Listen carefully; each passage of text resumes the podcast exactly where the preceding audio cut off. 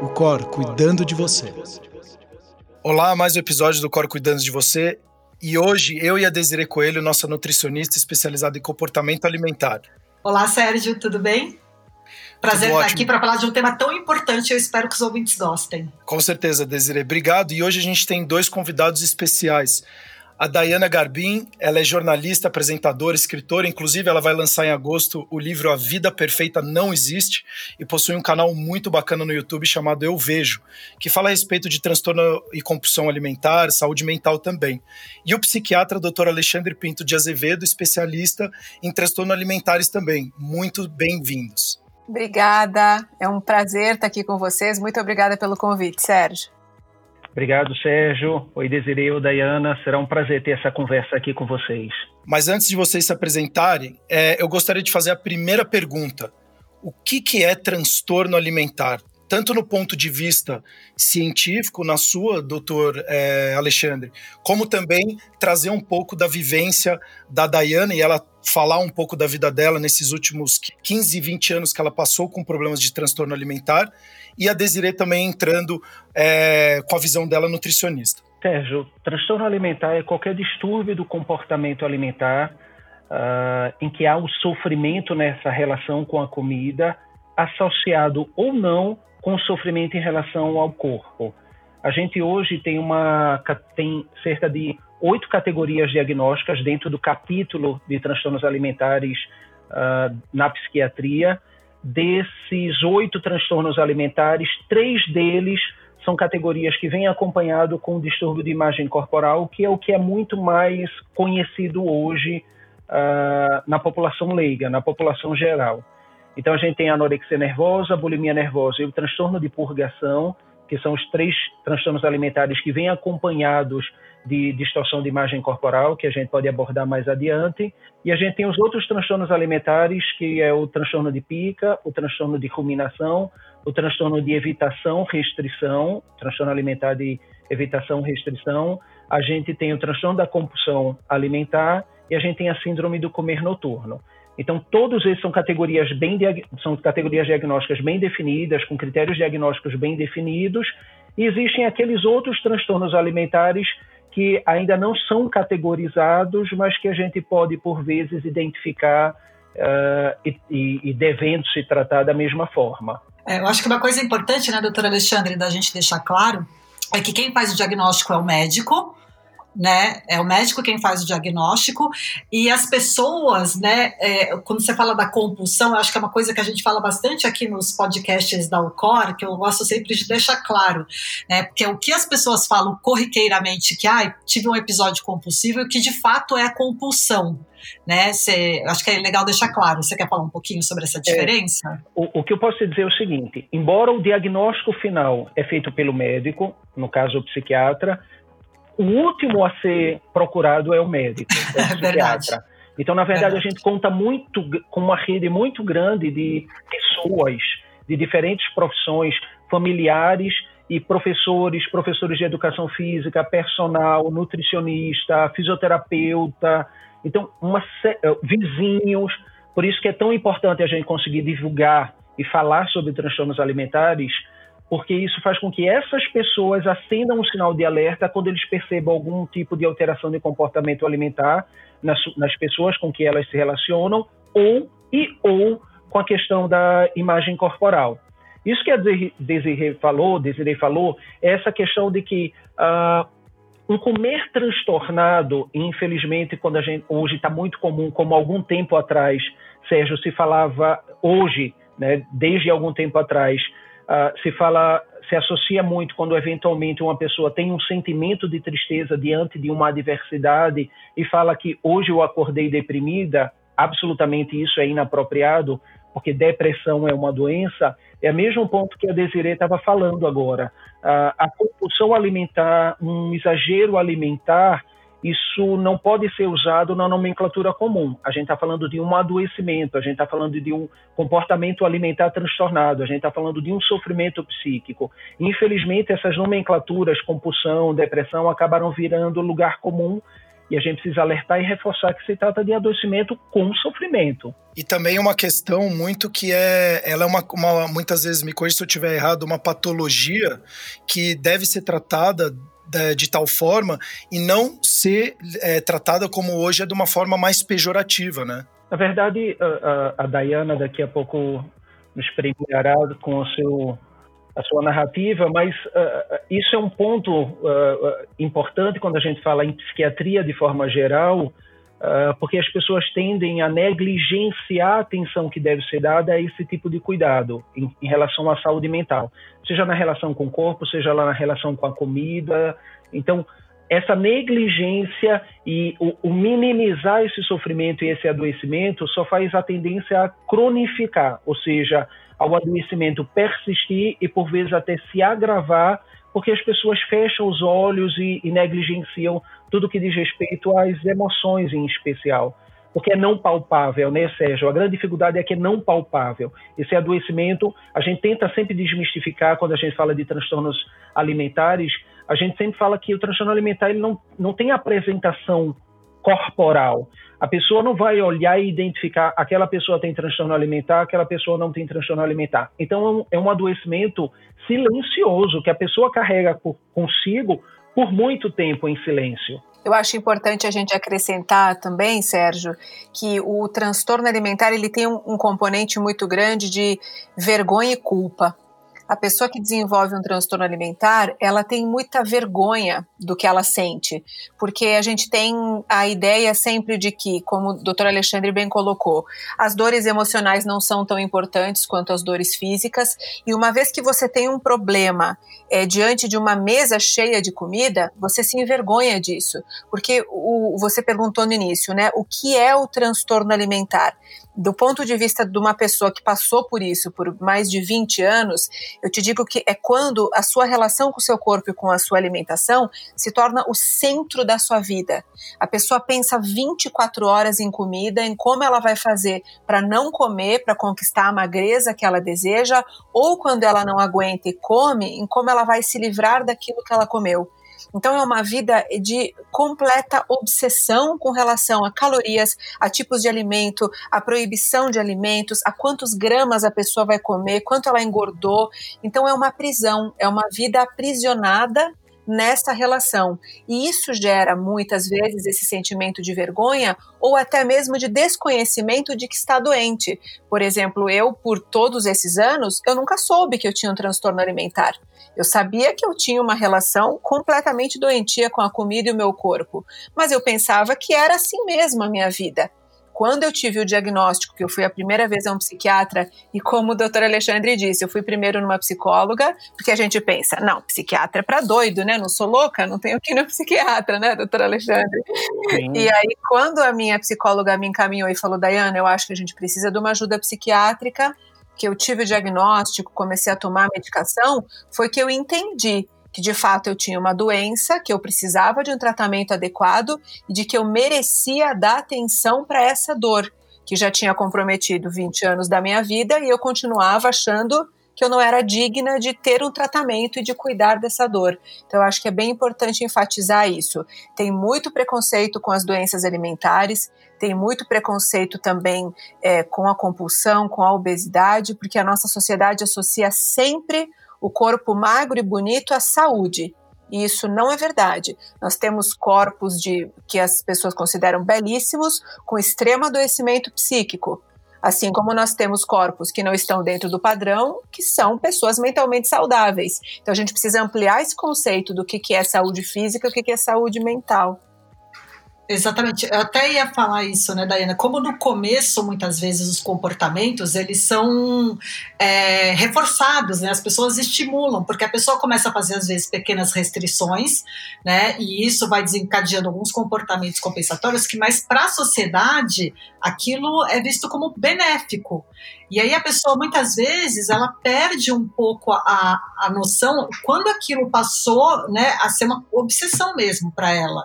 É, a pessoa começou a emagrecer por conta de uma restrição, né? A gente tem a, a, a frase que eu aprendi até no Ambulim, né? Que é o ambulatório de transtorno alimentar aqui do HC, é, que fala lá, né, doutora Alexandre, que é, nem toda dieta leva a um transtorno alimentar, mas todo transtorno alimentar começou com uma dieta restritiva. E como na nossa sociedade a dieta é muito valorizada, parece que virou a norma né? As pessoas elas pararam de achar que o normal é comer um prato de arroz e feijão. O normal é comer salada com frango grelhado. Então, como esses comportamentos que vão sendo, vão se somando depois, começam a ocupar. A pessoa pensa o tempo todo naquilo, mas ela, no primeiro momento, ela emagrece um pouco e aquilo é visto como benéfico pela sociedade, porque isso, é o corpo magro. Não, e, só, e Desiree, e, e, complementando isso que você está falando, é, as pessoas acham que dieta é sempre algo restritivo, e não que dieta é aquilo que a pessoa consome normalmente durante o dia dela, né? É, que é quase aquilo que ele estava falando com o doutor Alexandre, que é dieta é o que a pessoa come, mas no coloquial, né, no dia a dia, ficou associado a uma dieta para uma alimentação para emagrecimento, né? Então hoje, quando a gente vai falar a diferença, né, até cientificamente, dieta é o que se come num dia. Dieta restritiva, aí já seria o que o pessoal chama de dieta, né? Que já seria a restrição alimentar é, autoimposta ou não. Mas é importante ver como é que, eu não sei se, né, acho que seria interessante eu, eu, ter você contar, Dayana.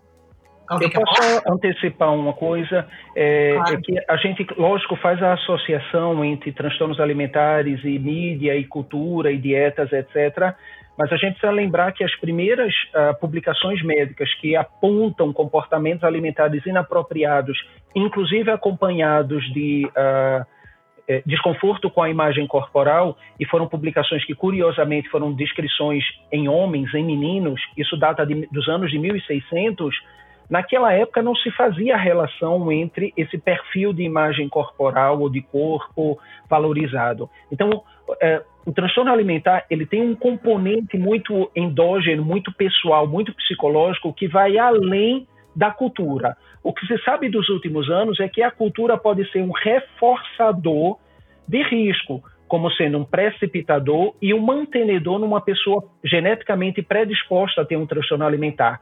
Mas não é somente culpa da modernidade, da cultura, da sociedade. Eles são reforçadores para precipitação e manutenção do adoecimento. E talvez até esse boom de transtornos alimentares que se aplicou ou que se observou ao final dos anos 80 e ali na década de, dos anos 90, isso pode estar relacionado com essa mudança cultural em relação ao corpo e essa transição do corpo desejado mudou exatamente ali no final dos anos 80 para início dos anos 90, né, com, com principalmente usando como exemplo as supermodels, então as mulheres extremamente emagrecidas, era diferente nos anos 80, mas a gente precisa sempre se lembrar que o transtorno alimentar é algo endogenamente determinado e que são séculos de registros médicos falando sobre os transtornos alimentares. Sim, verdade. E até tem um estudo muito interessante que é na ilha Fiji, né? Que lá chegou a, tele, a, televisão e essa cultura mais ocidentalizada da magreza, das modelos, chegou no meio da década de 90. E que antes disso lá já existia transtorno alimentar. Só que o que é interessante entender é que lá na Ilha Fiji o padrão de beleza sempre foi um corpo mais robusto, mais cheio, que seria até obesidade para gente, e até na questão do comportamento alimentar lá, era aquelas pessoas, quanto mais, se você era convidado para comer na casa de alguém, né, pelo que eu li, quanto mais você comesse, mais educado você era. Né? Então tinha aquela coisa da fartura e até do glutonismo, né? E quando chegou a TV lá, e era época de barrados no baile, né? Era que era aquele perfil mais magro do que eles estavam acostumados, em três anos o transtorno alimentar passou de 3%, ou seja, já existia, e nesse mesmo grupo, em três ou cinco anos, passou para quase 15%. Então, assim, claro, já existia antes, então é isso, não é que não existia, mas a, a, que a cultura que a gente vive, eu acho que ela é um importante reforçador mesmo. Eu gostaria até de fazer uma pergunta para a Dayana, é, e ela que falou que passou tanto tempo com um transtorno, qual transtorno ou quais transtornos você tinha e como você identificou, Dayana? Uhum. Eu tive o transtorno alimentar não especificado. É, o meu comportamento alimentar ele tinha elementos de anorexia e elementos de bulimia mas nunca fechou um diagnóstico, porque, por exemplo, eu nunca tive o baixo peso para fechar o diagnóstico de anorexia, e eu também nunca provoquei vômito, por exemplo, depois das refeições, e também hoje, é, depois do diagnóstico que eu descobri, eu nunca tive compulsão alimentar de fato. É que eu entendia que se eu comesse comesse dois pratos de macarrão, eu tinha tido compulsão alimentar, exatamente como você explicou, Desiree. A gente idealiza uma alimentação tão restrita que se a gente repetir um prato de macarrão ou comer quatro pedaços de pizza, você fala: Nossa, eu tive um episódio de compulsão alimentar hoje. Então, de fato, não, eu nunca tive compulsão porque o meu padrão alimentar sempre foi tentar comer o mínimo possível. Só que aí, em determinado momento, eu não aguentava e eu exagerava. Quando isso acontecia, eu partia para o que os médicos chamam de métodos compensatórios, que eram formas de eliminar o que comeu. Em alguns casos de bulimia, as mulheres e pacientes utilizam o vômito depois da refeição. Eu nunca fiz isso, ainda bem que nunca consegui fazer por medo. É, então eu comecei aí pelo perigoso caminho dos diuréticos, laxantes e remédios para emagrecer. Eu também não sabia na época, mas eu usava o exercício físico como um método compensatório. Então eram duas horas de ginástica por dia, sem respeitar os limites do meu corpo. Né? Então era sempre machucando o corpo com remédios, diuréticos, laxantes e exercício para tentar se punir pelo que tinha comido. Então era esse mecanismo do meu transtorno alimentar. É, depois teve é, um momento, a partir dos 20 anos, que eu comecei a fazer lipo. Aí eu fiz uma, eu fiz duas, eu fiz três. É, e veja, é, é, importante sempre frisar assim, sempre foi uma sensação de estar acima do peso, porque eu nunca tive nem, se a gente pegar o IMC, né, que é o que mede os parâmetros de, de, de saúde, eu sempre tive um IMC normal, eu nunca tive nem sobrepeso. Então, assim, eu sempre fui uma mulher de peso normal, mas sempre em busca de um corpo esquelético. Eu sempre sonhava, Sérgio, em pesar 20 quilos a menos do que eu pesava naquela época que eu estava doente. Seria 30 quilos a menos do que eu peso hoje, por exemplo. Né? O que era completamente doentio e fora da possibilidade. Mas era um aprisionamento. Eu entendia que eu só ia ser feliz e eu só ia ter e é bem importante essa palavra que eu vou colocar agora, o controle da minha vida se eu fosse magra do jeito que eu desejava, desejasse e conseguisse controlar o meu apetite. Essa necessidade de controle é uma coisa muito presente no transtorno alimentar. Acho que até o doutor Alexandre pode comentar sobre isso. É uma característica, assim, a pessoa acha que quando ela conseguir controlar a fome, se permitir não comer e emagrecer do jeito que ela entende, ela exerce um, um controle imaginário sobre a vida. E isso é um sofrimento devastador. Eu acho que a gente pode pegar esse gancho, Diana, que você está falando, para alertar as pessoas que não conhecem esse espectro de transtornos alimentares que tem relação com a, o sofrimento com a imagem corporal, é que não diz respeito à beleza. Não é querer ser magro para ser belo. Isso e, e, isso confunde muito quem não conhece transtornos alimentares, porque liga esse tipo de adoecimento a um adoecimento de futilidade. Então, o objetivo não é ser belo, não é ser bonito, não é ter o corpo bonito. Porque mesmo quando se está magro, no, em quem é portador de, desse tipo de transtorno alimentar, continua com o mesmo sofrimento psíquico de não pertencimento àquele corpo. Então, não diz respeito a ser magro para ser bonito, diz respeito a ser magro para se sentir bem, para se sentir bem quisto, para se sentir bem inserido, para se sentir com entre aspas, uma percepção melhor sobre si mesmo. Porque a gente olha somente o externo, mas eu sempre reforço isso com, com alunos e durante aulas, que você tem que se preocupar com a estrutura do eu da pessoa. Então é ela como um todo, olha para o eu dela. Então, para o sofrimento que ela está tendo a respeito dela mesma. O corpo é apenas um objeto de controle, de foco, de atenção, mas não é o mais importante. A relação distorcida, transtornada com a comida e a relação distorcida com o próprio corpo diz respeito a uma distorção na formação do seu eu. Os valores que a pessoa tem em relação à autocrítica, julgamento e má percepção. Isso é o foco principal do tratamento. Uhum. Muito bem colocado. Tem uma sensação profunda de inadequação, de eu não suporto viver nesse corpo, é, eu não quero esse corpo. É como se a pessoa se transformasse na observadora do seu corpo. Ela passa a viver fora daquele corpo que ela rejeita, que ela odeia. E ela entende que essa sensação de pertencer àquele corpo uh, voltará, ou ela vai se sentir confortável naquele corpo, sendo cada vez mais magra.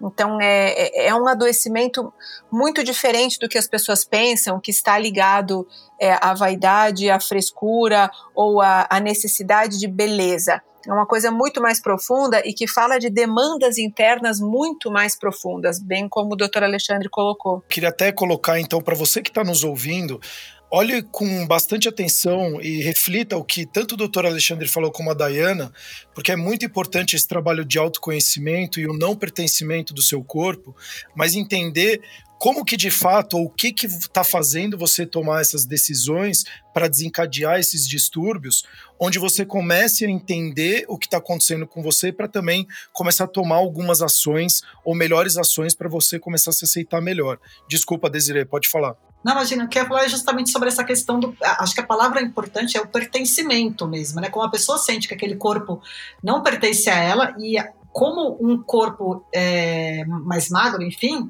é, pode fazer com que ela seja melhor aceita, né? Pertencer a um grupo ou ser, né? É, pertencer a um padrão, não sei. É, seria mais ou menos isso, então, doutor Alexandre.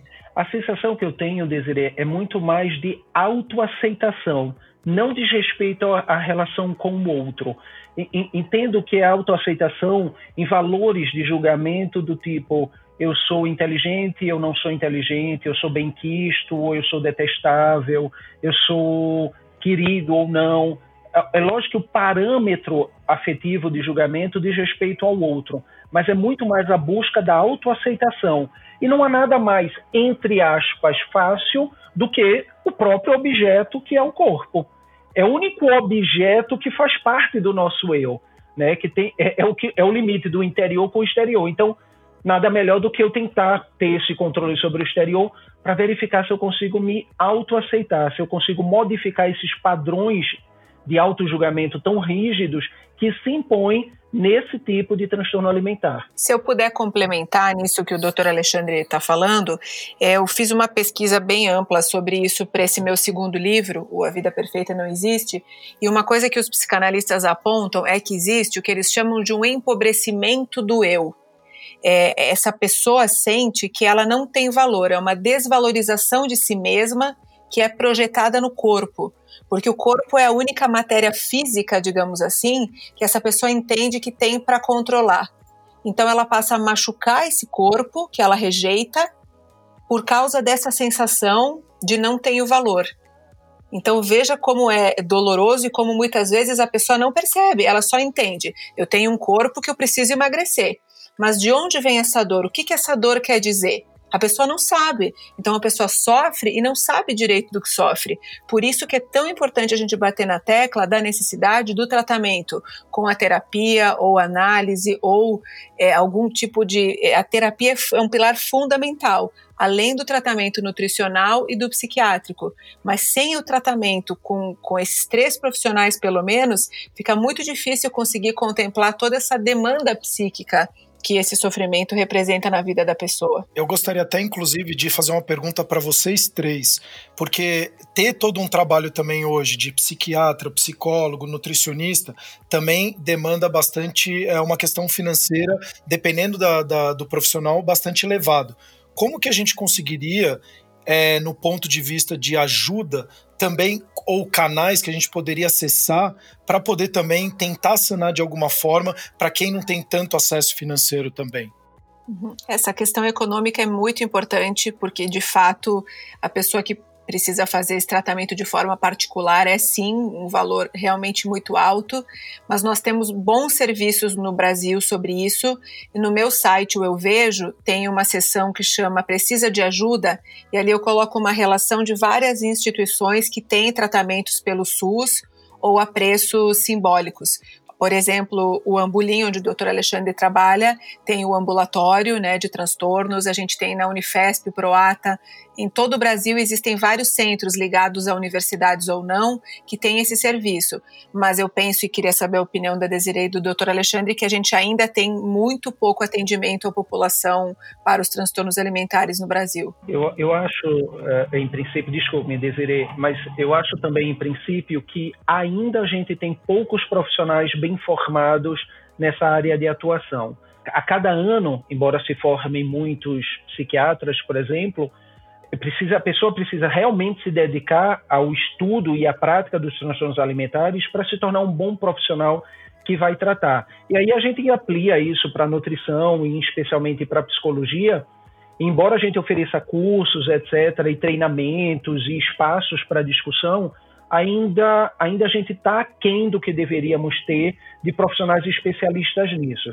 Sérgio, sim, como a, a Dayana falou, a gente tem um, pelo Brasil espalhados. Eu sugeriria que uh, seus ouvintes entrassem também no site da Astral, que é a Associação Brasileira de Transtornos Alimentares. Inclusive, recentemente, se eu não me engano, hoje mesmo, uh, houve um post uh, falando exatamente sobre isso, como podemos lhe ajudar, o Procure Ajuda. E no próprio site ele discrimina diferentes uh, hospitais públicos que você pode buscar tratamento. a gente sabe que tem as suas limitações, no Hospital das Clínicas a gente tem essas limitações, a gente não tem a, a vaga disponível para todas as pessoas que nos procuram. Uh, a gente tem uma fila, a gente evita isso, mas a gente pode ter uma fila de espera. Então, não é tão fácil, mas é o que o. Mas existe. Esse é o ponto principal. E eu acho que é importante falar isso, porque a, a mão de obra, né, os profissionais especializados.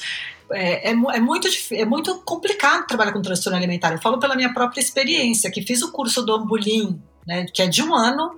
Fiquei no Ambuli ainda de, como voluntária seis meses e eu não me sinto apta para atender especificamente para fazer tratamento de transtorno alimentar, porque é muito difícil, né? É realmente tem que ter um preparo e estar tá ali no meio porque é isso, e é, imagina, né, eu que tenho esse preparo, as pessoas que têm preparo, precisa tá, estudar muito, tomar muito cuidado com o que fala, tomar muito, né, é, ter uma troca muito grande com o psiquiatra e com o psicólogo, pela equipe toda trocar muita informação. É, é muito complexo o transtorno alimentar, então acho que é importante, só que eu gostaria da sua opinião, doutora Alexandre, que é o seguinte, quem não tem condição, né, porque as pessoas que escutam a gente, às vezes estão em várias partes do mundo, né, essa é a maravilha da internet. É, se tivesse que começar por um profissional, que dica você daria alguma orientação para essas pessoas? Assim, quem eu procuro primeiro? Cada caso é um caso. pro lado dele. Muito, não, de forma alguma. Você muito. Eu também acho que não. Também acho que eu não. Acho que o primeiro profissional que deve ser ouvido é um psicólogo. É. Porque ele vai olhar para o seu eu, para o seu self. E ele vai saber apontar porque, assim, uh, dentro do, do, tratamento dos transtornos alimentares, uh, falando já em tratamento, uh, não existe um tratamento farmacológico, medicamentoso específico para as categorias de transtornos alimentares, com exceção do transtorno de compulsão alimentar, que a gente tem diretrizes farmacológicas muito bem definidas. Os outros transtornos alimentares, os outros sete transtornos alimentares, não existem diretrizes bem definidas. Quando o tratamento farmacológico se impõe? Quando você está falando de doenças mentais associadas, em especial depressão e ansiedade. A gente chama isso de comorbidade. Então, quando existem duas morbidades que coexistem, o transtorno alimentar e a depressão, é essencial o tratamento medicamentoso para a depressão para poder auxiliar no engajamento ao tratamento do transtorno alimentar. Mas em se falando de transtorno alimentar uh, sozinho por si só, na ausência de morbidades associadas, de adoecimentos mentais associados, eu diria, em princípio, a escuta de um psicólogo é o primeiro passo e, na sequência, até um terapeuta nutricional. Embora, por último, o psiquiatra é usualmente buscado, muitas vezes, quando o psiquiatra faz o diagnóstico e diz: bom, não tem uma comorbidade, você tem um transtorno alimentar, mas o investimento vai ser psicoterapia e terapia nutricional, o psiquiatra realmente fica em segundo plano. E a gente pode estar em segundo plano quando não existe outros adoecimentos mentais. Quando existe, a gente precisa assumir esse tratamento também, incluindo o tratamento medicamentoso. Sim, porque eu acho importante, né, as pessoas a gente guiar, porque é, a gente fala do mundo ótimo, ah, que seria o ótimo, os três. Ah. Eu falei por cima de você, mas desculpe. Imagina, imagina. Mais, mais um, detalhe também.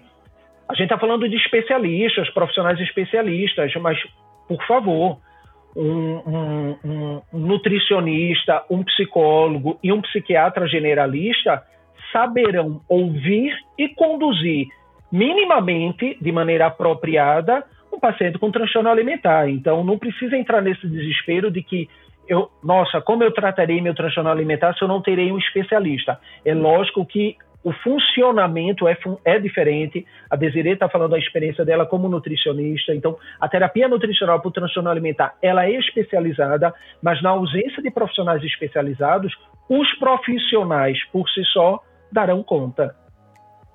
É, precisa tomar muito, é, só tem que tomar muito cuidado, né, doutora Alexandre, porque não é incomum, muitas vezes, pessoa escrever ou comentar que, que sente que tem um transtorno alimentar, que às vezes tem episódio compulsivo mesmo, ela não está confundindo com exagero, é, e às vezes vai para o profissional que prescreve dieta restritiva. Ah, deixa eu eh, eh, ah, te interrompendo de novo, mas pegando um gancho, falando disso da compulsão, dieta restritiva e do que a Dayana falou porque eu tenho me dedicado a estudar também o que a gente chama de variantes da compulsão alimentar. Porque, por vezes, a Diana falou, eu percebi que eu não tinha compulsão alimentar. Não tinha compulsão alimentar clássica, aquilo que a gente fala de comer grande quantidade de alimentos num curto período de tempo. Mas às vezes a compulsão alimentar ela pode ser compreendida pela atitude em relação à comida, a sensação legítima de perda de controle, mesmo que não haja exatamente o grande volume. Então, a sensação de perda de controle sobre a escolha de comer ou não comer, na ausência de fome, com a série de outros critérios, a gente pode entender como uma variante da compulsão alimentar, mesmo que ela não seja o classicamente descrito pelos critérios diagnósticos mas sim você está certíssima. Inclusive, eu já antecipo, eu não sou nutricionista, mas dieta de restrição sempre tem, deve ser vista com um pé atrás para qualquer condução de tratamento, a não ser que você tenha uma condição médica que se indique formalmente restrição de algum grupo alimentar, um grupo de nutriente, etc. E eu acho que a gente, você, você comentou sobre, né, que a gente estava falando com a Dayana, eu acho que é legal só deixar claro a diferença, é, o que é o critério diagnóstico de compulsão, doutor Alexandre? A compulsão alimentar a gente pode encontrar na anorexia nervosa, a gente pode encontrar na bulimia nervosa, a gente pode encontrar no transtorno de compulsão alimentar. Compulsão alimentar é você ter uma ingestão de grande quantidade de alimentos num intervalo de período curto, com a sensação de que se perdeu o controle sobre o que e o quanto se come, e com a sensação de sofrimento após o episódio de compulsão alimentar. A gente nomeia isso de forma geral uh, uh, como voracidade. Voracidade é isso, é esse impulso, é essa necessidade do comer na ausência de fome. Então há uma desproporção entre o quanto se come e o quão faminto você está, e você perde o controle sobre o que você está escolhendo comer e também sobre a quantidade que você está comendo. Então é um comer até se sentir fisicamente desconfortável pela quantidade que você está comendo. E a gente pode encontrar compulsão alimentar nesses três transtornos alimentares. É, e é legal até porque as pessoas acham, né, sempre, a bulimia tem compulsão e induz vômito, anorexia é super magra. E não, existe um, uma, uma não é transferência, né? Mas existem é, comportamentos que são comuns aos três, né? aos diferentes tipos de transtorno alimentar. Isso. Nesses três principais, a gente pode encontrar a compulsão alimentar como um sintoma fazendo parte das três síndromes. E aí eles vêm com os outros critérios que os diferenciarão. E que aí normalmente estão relacionados a um período restritivo muito grande. Né? E agora, nessa época de jejum intermitente, é, agora, nessa época que a moda é jejum intermitente, que as pessoas estão se expondo a grandes períodos sem se alimentar, por conta, porque acham que está relacionado à longevidade, emagrecimento, saúde, não importa, né? É, tem sido um. Eu já tenho visto na prática clínica algumas, alguns, alguns bons casos de episódio compulsivo no final do jejum intermitente. Então, acho que é importante entender também essa relação né, para as pessoas, que não é, no, não é normal, não é, não é para ter, né, é até esperado que a pessoa tenha, ó, ficou 18 horas, às vezes 24 horas sem se alimentar. Então, então esse é um padrão importante, Desiree. A gente, eu costumo é, falar que um, um, gatilho fisiológico de fome ou de estar faminto pode desencadear um episódio de compulsão alimentar. A maioria de nós, quando está faminto e tem um episódio de comer exagerado, e pode até terminar a refeição se sentindo fisicamente desconfortável, se sente feliz, porque matou a sua fome ou fez aquela grande refeição festiva e está feliz. Num portador de transtorno alimentar, sempre esse pós-refeição, por vezes nem exagerado, virá acompanhado de sofrimento, de culpa, de arrependimento e de fracasso. Exatamente, não tem prazer, né? É bem importante isso que o doutor Alexandre colocou. É, a, o sofrimento com a comida na compulsão alimentar e no transtorno alimentar é, é tão grande que a pessoa não consegue desfrutar de nenhuma refeição com prazer. O prazer que uma pessoa é, que tem uma relação tranquila com a comida sente ao desfrutar de um prato de macarrão com uma taça de vinho e depois uma sobremesa é um prazer que a pessoa com transtorno alimentar ela não desfruta, porque imediatamente depois da refeição ela começa com sentimentos de culpa, de arrependimento e de autopunição. Então é bem importante observar isso, porque muitas, muitas pessoas acham que, que não estão doentes, que não têm um transtorno alimentar, nem um comer transtornado, que é normal se sentir assim depois da refeição. E eu sempre gosto de deixar esse alerta. Como é a sua relação com a alimentação? A, a, o alimento não deve ser carregado de medo, culpa, arrependimento, sensação de fracasso. O alimento é fonte de vida, o alimento é fonte de prazer. Então, se a sua relação com a alimentação é perturbada ao ponto de você não conseguir fazer uma refeição em paz, eu penso que é o momento de talvez buscar uma ajuda, botar um olhar com carinho para isso. E Dayana, te fazer uma perguntinha. Você lembra de algum momento que você, né, um, algum episódio que você falou isso aqui, né, que foi o divisor de águas para você? Sim, é, aliás, esse é o, é o, começo do meu primeiro livro, O Fazendo as Pazes com o Corpo. Eu conto quando foi o momento que eu percebi mesmo que eu estava doente, que foi num Réveillon é, em que eu estava de férias com a minha família, com meu marido, num resort maravilhoso, daqueles é, all-inclusive, em que você tem milhares de refeições ao longo do dia e aquele buffet maravilhoso com todas as melhores comidas do mundo.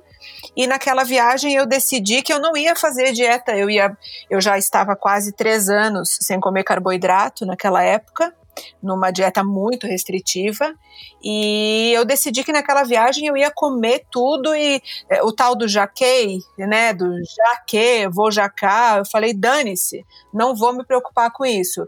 E eu comecei a comer vorazmente. Eu gosto muito desse termo, doutor Alexandre, eu acho que ele traduz bem o que acontece com a pessoa que sofre disso. E eu comecei a comer muito além do meu normal todos os dias. E chegou um momento em que eu eu, eu lembro que eu fui tomar banho e eu comecei a chorar.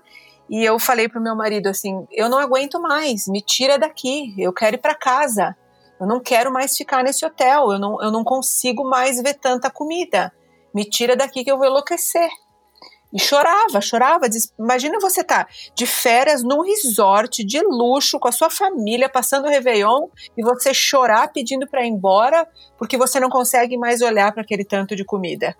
Aí a gente entendeu que de fato eu precisava de ajuda e foi aí que eu comecei o meu tratamento. É, eu quero até fazer, frisar, muito importante isso que vocês três falaram. Você que está nos escutando, olha as informações com qualidade, qual profissional você vai buscar, é muito importante porque é a sua vida que está em jogo. A Dayana está trazendo um fato de vida dela, mostrando o que pode acarretar na vida de uma pessoa e você trazer esse, essa consciência de que fato você possui isso, mais cedo você começa também a tratar esse tipo de distúrbio. Então leva isso muito a sério, porque isso acaba prejudicando, acredito, e a Dayana pode até falar melhor, a questão de autoestima, sua produtividade no trabalho, como você cuida, inclusive as suas relações com familiares e amigos, ela deve acabar também sendo bastante impactada, né, Dayana? Sim, sim. Em geral, é claro que cada pessoa é, apresenta de uma forma o seu sofrimento, mas em geral as pessoas perdem oportunidades na vida pessoal, nos relacionamentos, na vida afetiva, na vida profissional. Eu recebo, desde que eu comecei o meu trabalho, eu vejo em 2016, eu recebo diariamente mensagens e e-mails de mulheres de todas as idades que tiveram que abandonar faculdade, abandonar escola, não conseguiram levar relacionamentos adiante, perderam oportunidades profissionais, é, por causa dessa sensação de inadequação, de, de viver em guerra com o corpo e com a comida. Então, são doenças que podem ter um impacto muito grande e devastador na vida da pessoa. Tanto que tem casos, o Ambulim, que é o ambulatório lá da USP, tem casos de que a pessoa precisa ficar internada, os casos de internação tamanha a gravidade da doença. E também a gente precisa dizer aqui que é, muitos desses transtornos acabam levando à depressão profunda e ao suicídio, porque a pessoa não tolera mais esse sofrimento. Então a gente está falando de doenças que podem se tornar sim muito graves. Para vocês terem uma ideia uh, em relação ao sofrimento com imagem corporal, eu vou dar uma dessa percepção da relação do corpo, da imagem, como a pessoa se percebe e o quanto isso influencia a maneira como ela. Porque o transtorno alimentar, aqueles que têm a relação da distorção da imagem corporal, como eu falei no começo, não é, não são todos os transtornos alimentares, mas aqueles que têm o transtorno de imagem corporal associado ao transtorno alimentar, é a maneira como a pessoa se percebe e o sofrimento da maneira como uma pessoa que se percebe que modula a relação dela com a comida, sobre se eu vou ou não comer, sobre o quanto eu devo ou não comer, sobre que tipo de alimento eu devo ou não comer. E para a gente ter ideia do que esse sofrimento com a imagem corporal e essa má percepção a respeito da imagem corporal, a gente está numa onda agora de isolamento social necessário e a gente está fazendo é, teleatendimento. Então, usando vídeo, câmera, é, celular, computador e as diversas plataformas que a gente pode acessar. Alguns pacientes, eu tenho uma paciente que recentemente ela disse, doutor Alexandre, eu não consigo fazer teleatendimento porque eu tenho que ficar me olhando na tela do meu celular. Eu não consigo. E se eu de, a, a fazer o atendimento sobre o, o, em áudio, é até possível, mas a gente fazer um atendimento longo em áudio apenas, a gente perde essa pessoalidade. Então, eventualmente, eu preciso abrir as sessões, e eu já estou incorporando isso, de fazer um atendimento presencial para alguns pacientes que não conseguem. Até uma paciente nova que eu fui atender, que ela dizia, ela falando com minha secretária, né? Ah, mas eu quero presencial, mas eu quero presencial. E somente pessoalmente ela revelou que não, eu não consigo ficar lá uma hora, uma hora me olhando na câmera, falando. O meu foco de atenção vai ser sobre mim, sobre o quão, sobre quão grande eu estou. Há uma passagem no primeiro livro da Diana em que ela fala exatamente esse ponto na vida profissional dela de repórter de câmera. Então, essa questão da imagem, do aparecer na câmera, e eu me lembro muito bem essa passagem, do quão sofrido era para você, Dayana, essa, essa, essa, esse momento profissional. Exatamente.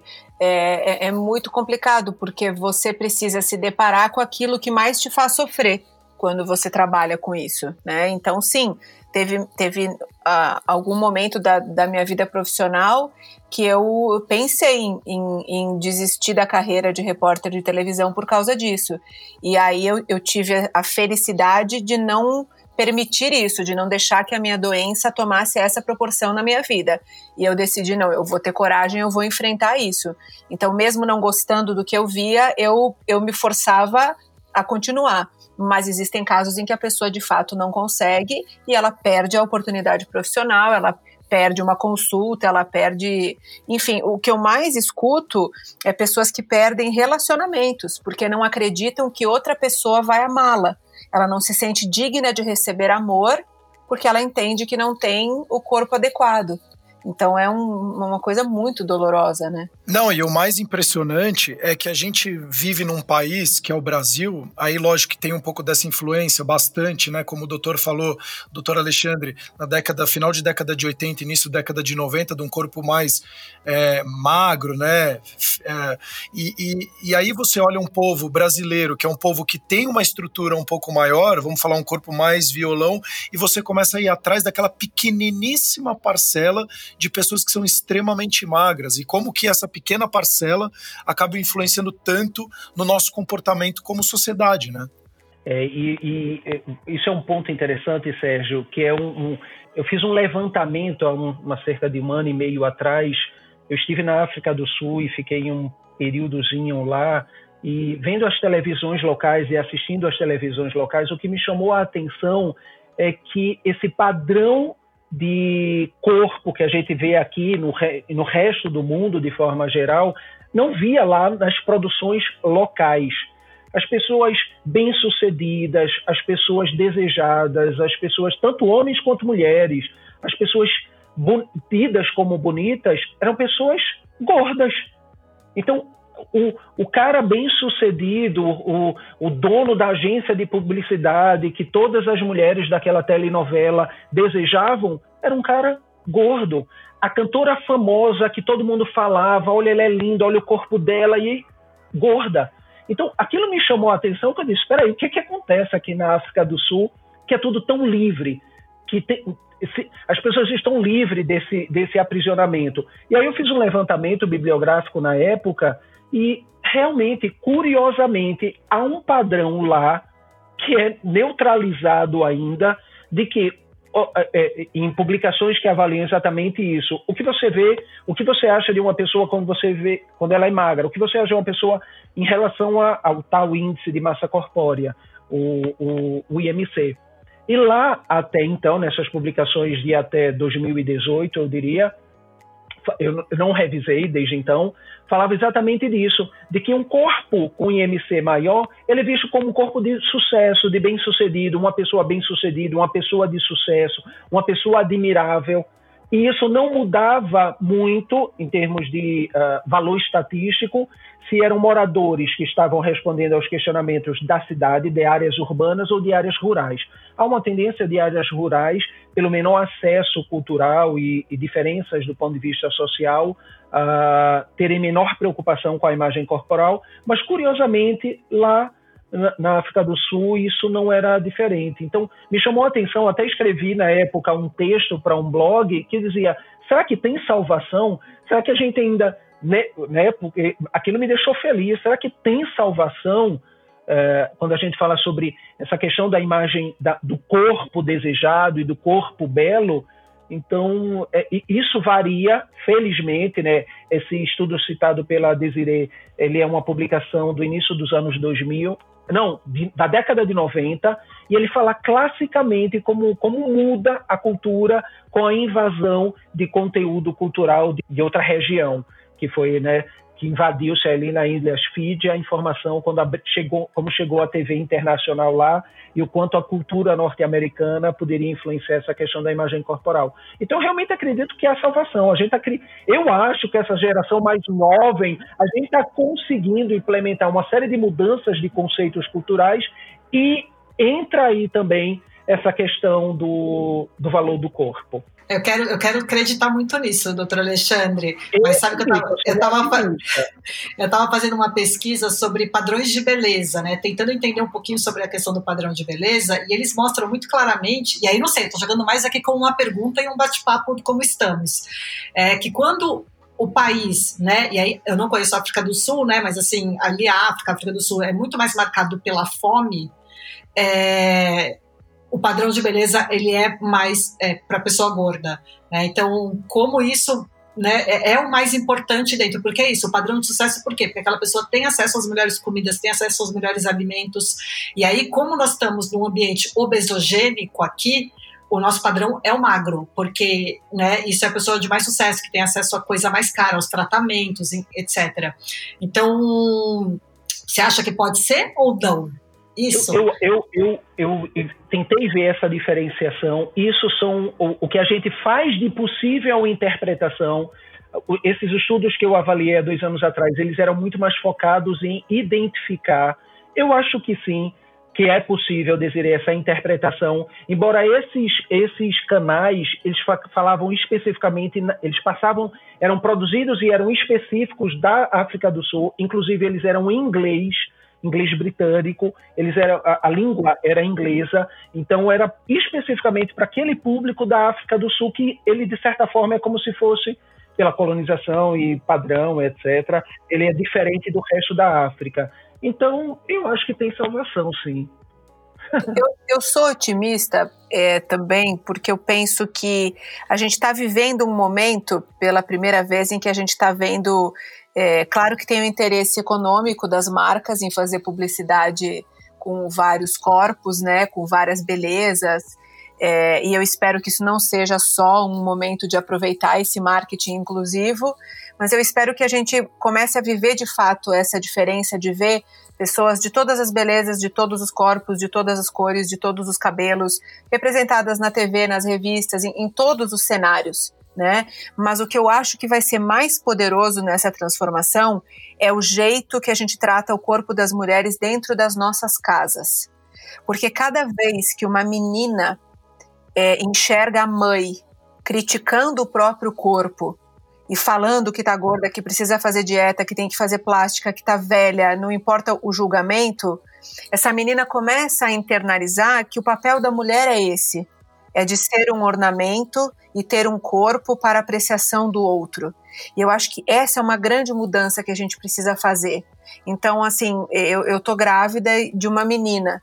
E a coisa que eu mais penso e a coisa que eu mais estou me preparando e mais estudo e mais me preocupo é criar a minha filha de um jeito completamente diferente, né? É, mostrando que o valor de uma mulher não está em ter um corpo ornamento, não está em ter um corpo objeto, e eu acho que isso começa com uma atitude muito simples, que é as mulheres não criticarem o próprio corpo na frente das crianças, os homens não criticarem o corpo da esposa na frente dos filhos. Mas eu acho que essa é uma mudança que vai devagarinho ter que começar assim, dentro das nossas casas, todos os dias, nas nossas pequenas atitudes. Se a gente puder deixar um recado, eu acho que esse é o principal, Dayana, é não falar na frente das crianças sobre corpo. A criança não precisa ter ideia sobre o seu corpo é bom ou ruim, a dimensão do seu corpo. Isso não precisa ser replicado. E criança é muito esperta. Você está lá dirigindo, falando, a criança está atrás de um carrinho ouvindo e vai assimilando essas questões. Eu só quero uh, só reforçar um ponto que a gente está falando muito em mulher, mulher, mulher, mas os homens possuem o risco de possuírem os mesmos transtornos alimentares e o mesmo sofrimento relacionado ao seu corpo da mesma forma que as mulheres. Então, isso tudo que a gente está falando, a gente está falando também a respeito dos homens. E tá, os casos, em termos de prevalência de transtornos alimentares em homens, inclusive aqueles relacionados à imagem corporal, têm crescido, mas o que a gente tem especulado não é que o número tem crescido em número absoluto, mas você tem que se dado mais oportunidade de olhar para os homens com esse tipo de sofrimento e os próprios homens se sentindo mais à vontade de procurarem os seus tratamentos e os profissionais e responderem questionamentos como sendo, sim, eu tenho sofrimento com essa questão. Então a gente também está permitindo desestigmatizar como sendo uma, uma doença essencialmente feminina, quando na verdade a gente pode encontrar homens, garotos, rapazes, homens adultos com o mesmo tipo de sofrimento e o mesmo tipo de, de alimentação transtornada. Inclusive, doutor Alexandre, me chama muita atenção, e que bom que, que o senhor tocou nisso, que sim, o, o número de mensagens que eu recebo de homens com esse sofrimento me chama muita atenção. Quando eu comecei o meu trabalho há quatro anos, eu tinha certeza que eu estava falando de um problema feminino e eu recebo com muita frequência homens me dizendo: Diana, fala mais do sofrimento dos homens. Nós também sofremos, nós também temos questões corporais, também existe uma cobrança pelo corpo do homem. Em, e Diana, em, em a gente está vivendo essa, isso que você está dizendo, a gente está vendo um fenômeno interessante, porque aquilo que você abriu portas alguns anos atrás, de falar explicitamente sobre isso, os homens estão tentando romper e, e, derrubar essa porta, porque em princípio não se pode falar. É, é, é, é bobo, é tolo o homem falar sobre o sofrimento com o seu corpo. Quando então ele está nessa fase é, retardada. E a gente sabe que não é. Exatamente. E, doutor Alexandre, agora numa época que a gente está vivendo, na época de pandemia, as pessoas em casa, né? Muitos falam que a nova pandemia vai ser o dos transtornos psiquiátricos, né? E transtorno alimentar também. É, deve aumentar muito. O que, que, você, que você acha sobre isso? Até, né? A, não sei se as pessoas... eu, eu, eu costumo dizer o seguinte: eu não acho. Eu falo baseado em evidência científica. E já tem algumas publicações que comparam as outras pandemias, principalmente naquilo que uh, em pandemias que foram muito mais explosivas uh, nos países orientais, e comparativamente o que pode acontecer atualmente. E ele compara as pessoas que ficaram em isolamento, a quarentena, quem esteve em internação, quem esteve no quase morte, quem foi, quem esteve UTI, etc. A conclusão final da maioria dos autores é: vai passar. Então, essa especulação a respeito do aumento dos adoecimentos, etc., é, a gente precisa falar de sintomas e diagnóstico de transtorno. Então, sintomas, ele vai estar presente reativo às adversidades que a gente está vivendo. Agora, o diagnóstico de depressão, o diagnóstico de ansiedade, o diagnóstico de um, de um transtorno alimentar, parece que ele não vai aumentar por conta dessa fase que a gente está vivendo. Uma coisa é sim, sintoma, sintomatologia, que é reativo à inabilidade de lidar com tantas adversidades e mudanças que estamos nos submetendo, mas não necessariamente, ah, como exceção, eu diria, o transtorno do sono. Insônia, em especial, ele é potencialmente um transtorno que realmente tem relacionado à pandemia uh, o, o, o, ao aumento da sua prevalência e um outro transtorno de ansiedade chamado transtorno de estresse pós-traumático. De forma geral, a conclusão dos autores é vai passar. Então você acha que é uma coisa mais aguda é, do que crônica? Exatamente. Tá ótimo. Eu acho não, é o que os, os artigos Sim, sim, sim, sim, sim. Infelizmente, a gente está indo até para a etapa final aqui da nossa conversa. Até antes de eu fazer meus agradecimentos, eu gostaria é, que tanto a Dayana, o próprio doutor Alexandre, a Desiree, cada um deixasse uma mensagem, algumas alguma palavra que pudesse trazer esse conforto para quem está nos ouvindo, que ou que esteja passando por isso, ou que muitas vezes nem saiba que esteja passando por isso, para também começar a ter essa consciência e, de fato, dar o primeiro passo para ter uma vida um pouco mais produtiva e saudável. Bom, Sérgio, uh, eu acho que, em princípio, quando a gente fala de alimentação, corpo, a primeira, a, a, o que eu tenho bombardeado muito é normalize a sua relação com a comida e com o corpo para de classificar corpo perfeito, corpo bonito, corpo feio e para de classificar em alimento bom, alimento saudável, alimento ruim. É comida. A partir do momento que você tenta normalizar a sua relação, em, em especial do, que, do tema da nossa conversa aqui, a relação com a comida e a relação com o corpo, normalizar, de tornar comum, ordinário, normal, não de normatizar, mas de normalizar, uh, eu imagino que isso é um caminho para uma vida mais saudável de forma geral. Eu gostaria de dizer que a gente precisa não ter vergonha de olhar para as nossas dores emocionais, não ter vergonha de admitir quando nós precisamos de ajuda de um médico psiquiatra, de um psicólogo, é, não ter vergonha de acolher essa dor que muitas vezes nos aprisiona e nos traz um sofrimento maior do que uma dor física, inclusive. As dores é, é, emocionais elas causam muitas vezes mais sofrimento do que uma perna quebrada e ainda assim a gente tem vergonha de buscar ajuda. Então a primeira coisa que eu sempre gosto de enfatizar é isso: não tenha vergonha, tenha coragem de buscar ajuda. E a segunda é não machuque o seu corpo. Trate o seu corpo com carinho, com respeito. O nosso corpo ele é o nosso instrumento de vida. A gente adoece quando a gente transforma o nosso corpo num objeto a ser modelado para algum fim, seja ele o pertencimento, a beleza, não importa a origem ou o motivo da sua dor. Que a gente possa olhar para o nosso corpo com carinho e com respeito, entendendo que ele é o nosso instrumento de vida. Eu acho que isso também pode nos ajudar a mudar essa relação. Perfeito. Eu gosto de falar sempre, né, que a gente tem, nós temos duas relações, né, dois relacionamentos que são realmente para o resto da nossa vida, que não é necessariamente com um parente, mas é com a comida e com o corpo. E se e são relacionamentos muito importantes que devem ser cultivados, acolhidos e cuidados, não controlados, né? Então, se a comida e a, e a relação com o corpo está conturbado, se isso ocupa de uma maneira estressante, punitiva, grande parte do dia ou o dia inteiro da pessoa nos pensamentos, sentimentos, que tem alguma coisa que está desajustada, né? Então, dela ter, dela procurar uma ajuda e tentar entender o que está acontecendo. Bom, é, para você que está nos escutando, acho que siga essas dicas, esses conselhos que são muito importantes para você começar a aplicar no seu dia a dia e de fato ter uma vida melhor.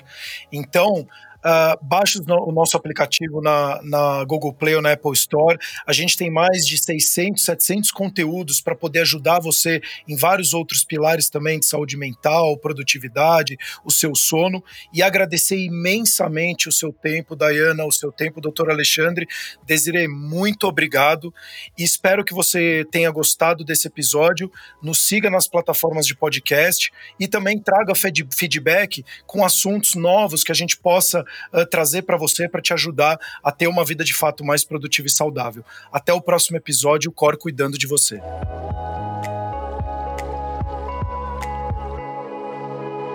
O Cor cuidando de você.